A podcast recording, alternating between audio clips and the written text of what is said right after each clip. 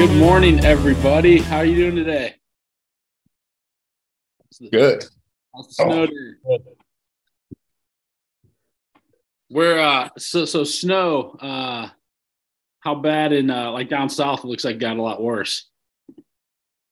It's not too bad. Not too bad. No. Looks like Festus. I think Sarah's area probably got hit pretty hard. Uh yeah, but yeah. Out this way it's not terrible. So a little bit, a little dusting. So anyway, wanted to jump on. Thanks for getting on this morning. Wanted to jump on real quick and talk a little bit about the real estate market because I know it's still a hot topic for a lot of people. And a lot of us that have been doing this for a little bit know that in spite of the market, there's always opportunity. So it's how we how we essentially how do we deliver the message, a positive message to our clients and to the public to let them know that now is still a good time to buy and sell a home, despite what all of the headlines say. So from a seller perspective right now, what we need to be looking at is we're still in a very strong seller's market. So if you look at it from a national level, and real estate is very local, but it's important to look at a you know 50,000 foot overview as well. From a national level, we're still five and a half million homes short to get back to a balanced market. It's a lot of houses. So we're five and a half million homes behind where we should be to get to more of a balanced market. Here locally, we dipped under two months of inventory again for single family homes. So when you look at it, prior to like January of 2020 and 2019, we didn't have all the crazy multiple offer scenarios. We were at closer to three months of inventory, give or take, a little bit over, a little bit under. When we dipped under that two months of inventory mark is when things got a little crazy because interest rates were very low as well. So low inventory, low interest rates. Right now, though, we're in a different scenario because rates are a little bit higher. But something to keep in mind, even if home builders increased the number of homes built by so instead we build about a million and a half homes a year uh, nationally in the USA. So even if they build more, say 500k more every year, it's still going to take 10 years just from a new construction perspective to get us caught up to a balanced market. It's a long time. So what's happening right now is we need to be educating our sellers that we're still in a strong sellers market regardless of interest rates. And although you're not going to get maybe 20 offers when rates were two and a half percent, you are going to sell your house.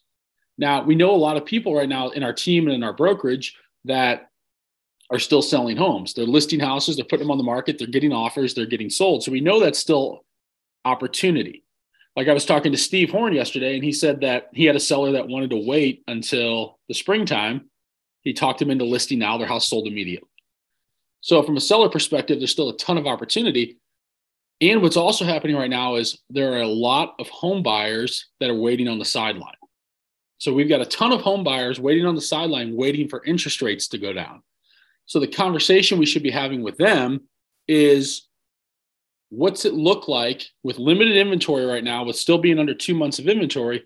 What is this market going to look like when rates do come back down? Not only are you waiting on the sideline, but there's millions of people throughout the country that are also waiting on the sidelines for rates to come back down which means that if you're waiting on the sidelines right now as a buyer and rates do drop, and they will most likely, and when they drop, if you want to get out there and look, what's going to happen to the market? We're already in a low inventory market. If rates drop again, what's coming back? 20 offers on a house, having to waive home inspections, having to waive appraisals, having to pay over asking price by not just 5,000 or 10,000, but 20, 30, 40, 50,000 dollars all of that's going to come back if and when rates go back down. So if we can educate our buyers right now that let's think about this from a, a logical perspective. What if we go purchase a house now while there's still very limited inventory and many, many home buyers are waiting on the sidelines, just like you're thinking about doing? What if we go buy a house now? We can get your home inspection. We can still leave the appraisal in. Chances are we can get closing cost. So if a house has been sitting there for a week or two, most likely we can get some closing cost on that home.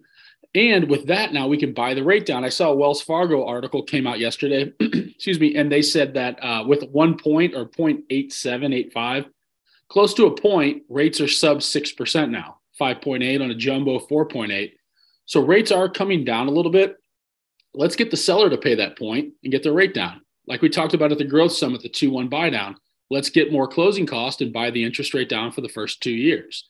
So let's get creative with our buyers right now and get them thinking logically that even though rates are higher right now, let's figure out a way to get your rate low and take advantage of the market that we're in because we're not having to compete against so many people right now because tons and tons, millions of home buyers are sitting on the sideline.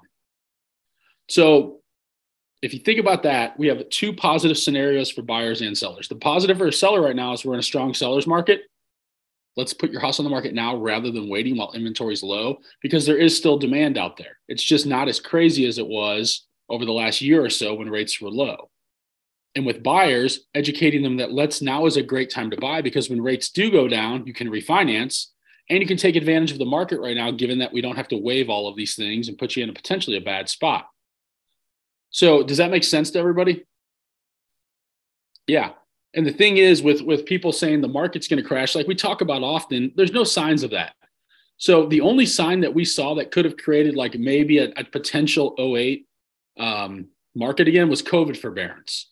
But I checked numbers this morning 85% of people that were in COVID forbearance paid it up, got caught up within a year. So the high pro- the, the high majority of people that were in COVID forbearance are no longer in COVID forbearance. And even if they did need to sell, they could sell and have enough equity most likely because of the last couple of years to sell without having to go into short sale, foreclosure, or anything like that. So the people that are waiting on the fence are waiting on the sidelines. They're probably going to be waiting for a long time for a market correction. And they're going to miss out on the three to 4% appreciation that happens every single year. The people that waited, like myself, right? I waited because I thought, oh man, we're going to have a market crash, all this COVID stuff, all the uncertainty. It didn't happen. Well, I missed out on 20 plus percent appreciation on a house and a two and a half percent interest rate. So stupid me, right? So there are a lot of people like that. So my, my point here today is there's never a bad time to buy a house. It's about educating people on why they should buy it if they're in the market. Because the thing is, too, like we often talk about, if someone is looking to rent, what's their motivation for wanting to buy? Because people will ask that too. Well, what if somebody has a two and a half percent interest rate and they don't want to sell because they don't want to take on a six percent interest rate? Well, they're not your buyer or your seller. Like we need to go find the motivated people that want to buy and sell now. If somebody's locked in a 2% interest rate and they're happy with their house and they're happy with their school district and they're not outgrowing it and they've got enough space and they like their house, well, that's not your clients. That's not the person we should be trying to motivate to want to move. Our biggest challenge is we need to go find more motivated people that need to move, moving out of town for work, getting divorced, unfortunately. Right? Different scenarios like that. I need a bigger house for my kids. I'm outgrowing this. We have another baby on the way. We need another bedroom. We're outgrowing the house. We want to move to a different area. Whatever the reason might be, we need to go find those people. We need to go get in front of more of those people. So, how do we do that? We need to increase the number of conversations we're having every week. And are we prepared to do that to hit our financial income goal? And if the answer is yes, you're going to thrive regardless of the market. So if I have 100 people in my database, I know I have 10 opportunities moving this year. Well, will 10 opportunities get me to my goal? If the answer is no, I need to go find ways to get more people in my database. How can I do that? Open houses, internet leads. If I want to have the money, if I have the budget to pay for those, for sale by owners is a big pillar for sale by owners right now, they're like, wait a minute, the last couple of years for sale by owners would sell like crazy. Now they're not. So there's a big opportunity to go help for sale by owners right now. Get really good at becoming an expert on for sale by owners. Go after expireds. Expired listings are on the rise. Why are expi- why do you guys think expired listings are on the rise? Any thoughts? Pricing. Pricing. Agents didn't have to be good at pricing the last couple of years. They could price it and, and, you know we've all been there. We could go out and say what do you want to sell your house for? 500 great. Let's list it for 530 you'll probably get 570 right? That's not happening right now. So agents that haven't honed in their skill set on pricing they're going to lose listings. And that's a great opportunity for people that are hungry that want to go get business to go after and get expired listings. So there's a lot of opportunity in this market. And like i always talk about the things we need to focus on are where is the opportunity so I pulled numbers this morning 1,042 single family homes went under contract in the last seven days between active, contingent, and pending. 616 new listings went on the market, 603 houses closed in the last seven days. It's pretty good. All right. So if that trended every week, that's a lot of property sold this year. North of 50, 60, 70,000 homes sold this year. Why can't we go get our fair share of that or unfair share of that and go make it happen? So thoughts around this conversation this morning? Was anybody aware that we are still in a seller's market, not in a seller's market? Any thoughts Yeah. around? Uh, one thing I was going to mention, like when I was buying my house, it was very competitive. Like I wrote on probably like three or four houses, um, and the rates were like right where they're at right now because the rates dropped like they're almost at six percent flat. I think they're at like six point three right now, and like a month ago or so they're like seven, close to seven percent. So they've definitely dropped quite a bit significantly, and you, you know like every one percent. A buyer loses 10% buying power. So they just got almost 10% buying power back. So Right. I think the seller's market is still very strong. It is. And I think it's going to remain strong for quite a while because, again, there's no indicators. Even if we get like the natural inventory to hit the market in the springtime, won't be enough to push us into a, a balanced market or a buyer's market. Best case, we get to three months of inventory in the spring with the way things are going right now. So, in, educate your clients right now on why they should be, if they're interested in being in the market, educate them on where the positives and where the benefits right now. Benefits, to your point, Joe, rates are coming back down. So just as Joe mentioned, for those of you that maybe that didn't click there, was for every one percent in interest rate rises, you lose ten percent buying power, and it works in the reverse as well. So if a rate drops one percent, you just gain ten percent more buying power. So if I'm in the market for a three hundred thousand dollar house, now I've just picked up an extra thirty thousand dollars in buying power.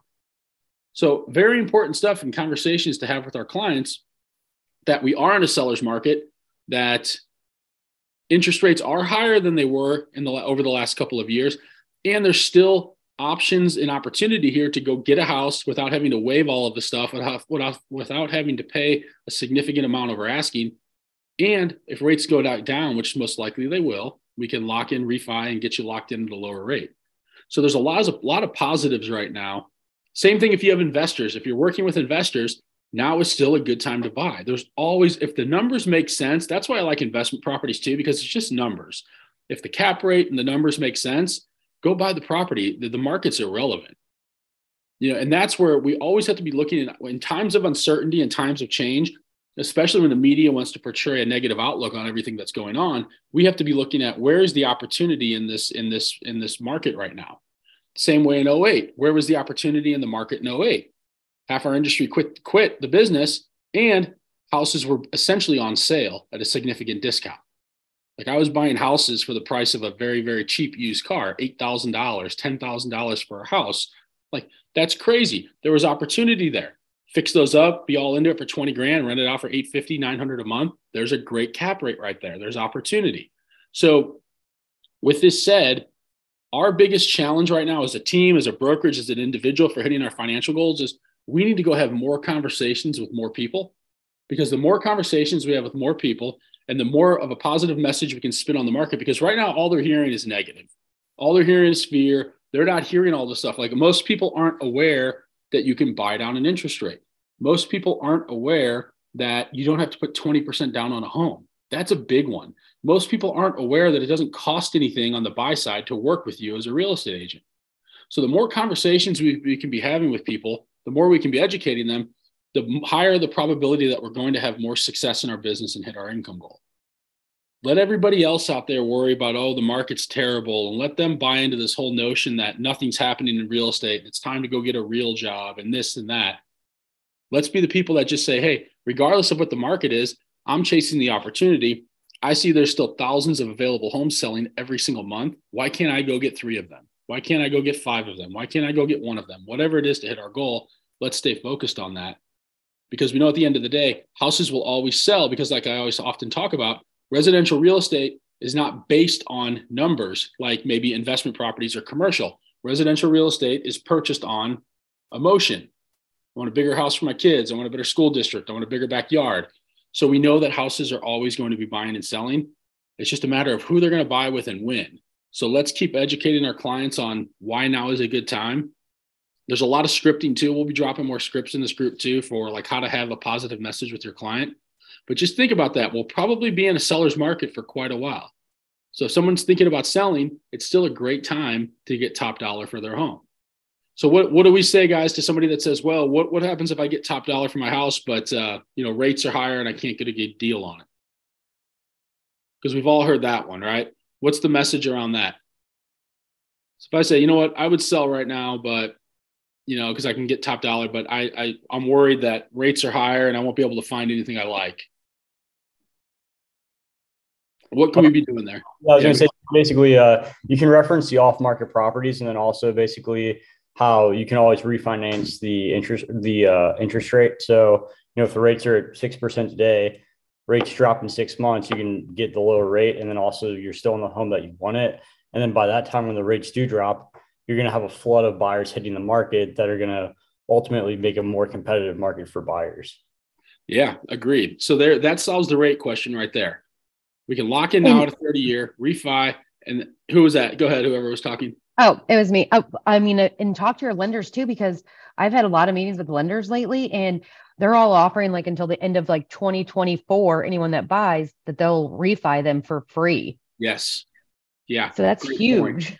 Yeah, it is. It absolutely is. Yeah, that's a great point. So, and a lot of people just don't realize that. They think whatever the rate is today is what their rate's going to be forever. So, a lot of the things that we take for granted as well, being in the industry, the general public's not knowledgeable about. Like I can tell you, I've had multiple, many, many conversations over the years with people that just think you have to put 20% down. That's a myth.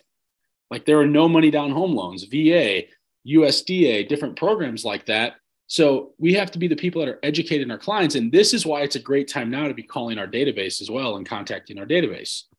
Because the more conversations we can have with people, just checking calls, how are you? How are you doing? The market, I promise you, is going to come up because everyone looks at it. Everyone's interested in real estate. So they're going to have questions about that. So be calling our database and be the person that can give more educational facts on how the market really is, not how the general media is perceiving a national level because we know too what's happening in California and Florida and things like that doesn't really happen here. They get the massive appreciation and the massive swings, and they get hammered the hardest. Where in the Midwest here, one, it takes a little bit to catch up for us here. And generally, our numbers are significantly, they're, they're not as impacted near as significant as they are on houses on the coast. So that's something to keep in mind as well. And going back to Joe with you with the interest rates, if the person's thinking about well, how would I find a, mar- a house off market properties, as you mentioned? What are off market properties? Well, there's a few ways you can find these. One would be circle calling neighborhoods, calling around neighborhoods just to see if anybody's interested in selling. Door knocking, keeping a database of people that you've talked to that would consider selling if the right buyer came along. These are all properties you can put into your KV Core database and be off market properties. Another thing would be looking at old canceled and expireds what homes were on the market in years previously that maybe didn't sell can you find that date can you can you locate those sellers and go reach out to them to see if they might be interested in selling now so there's a wide array of ways that we can go find stuff before it even hits the market. And i promise you if you find a property for a seller or a buyer before it even hits the market and they buy it they're going to love you. Because they're going to be like oh my gosh you found this property. Nobody knew about it. I didn't have to compete for it. It was an easy transaction. And now you get to double sided as well and work with yourself and not a co op agent, which makes the deal run even smoother typically. So, all things to keep in mind. Any other challenges anybody's running into right now where they're kind of like, man, I'm hung up on that, or I'm getting a lot of pushback from this person or that? I'm getting a lot of questions about what are the best areas to live in. You know, what's what's going to appreciate the fastest if I'm in a home for only three years or five years, or do I need to wait 10 to even have appreciation at all? Yeah. So what if you look at from from a historical perspective, like in the area here, we get a what three to four percent appreciation annually. It's kind of a given, like for St. Louis. Um, now, will certain areas appreciate? We can speculate. Like I think this is pure speculation, but I think Chesterfield's an area that's going to have a lot of upside appreciation because of all the development going on. I think areas like O'Fallon and Wentzville and areas like that are still going to have a lot of upside appreciation as well.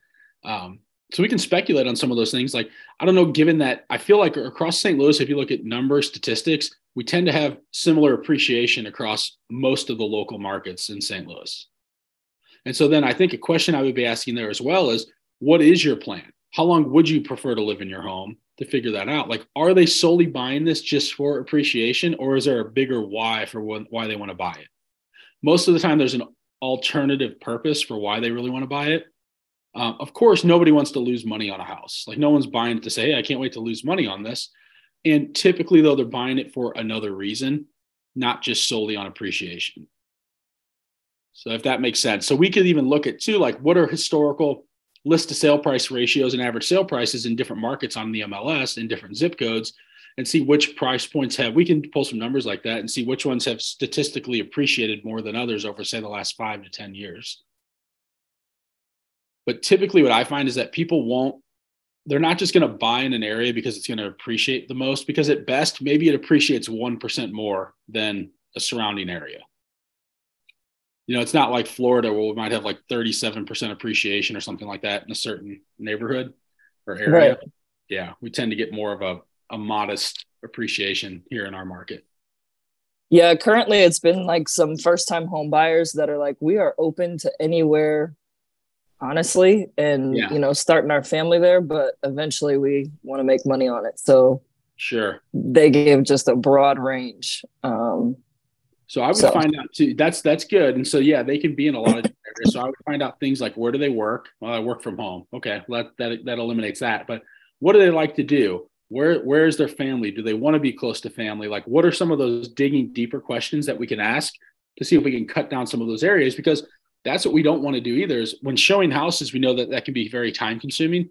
So if I'm if I'm showing houses in Troy and they want to look downtown St. Louis, you, you know what I mean? Like that's two very different areas. We need to kind of narrow that down to find what's really important about the area that you live in. What's important to you? What do you like to do? If they want to be accessible, like to walking and restaurants and stuff like that, we need to look at those areas and maybe a certain municipality is not fit for that. So trying to limit eliminate that as well, where they're just open to everything. Because typically they're not open to everything. They just say that. Mm-hmm. They'll find a house and be like, "Oh, I love this, but it's too far," or this or that. Right. So having, I think having a really good buyer's consultation and digging deep on that's super important. Perfect. Thanks. Mm-hmm.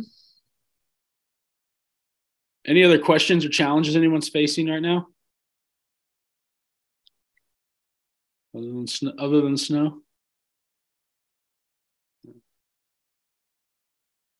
Cool. Well, that's all I've got. Let's see. And nothing else. I don't think there's anything online, anybody on Facebook. So that's all we got thanks for jumping on this morning, guys. If you have any questions, holler. Uh, have a great day. We'll talk later. Thank you. Thanks, everybody.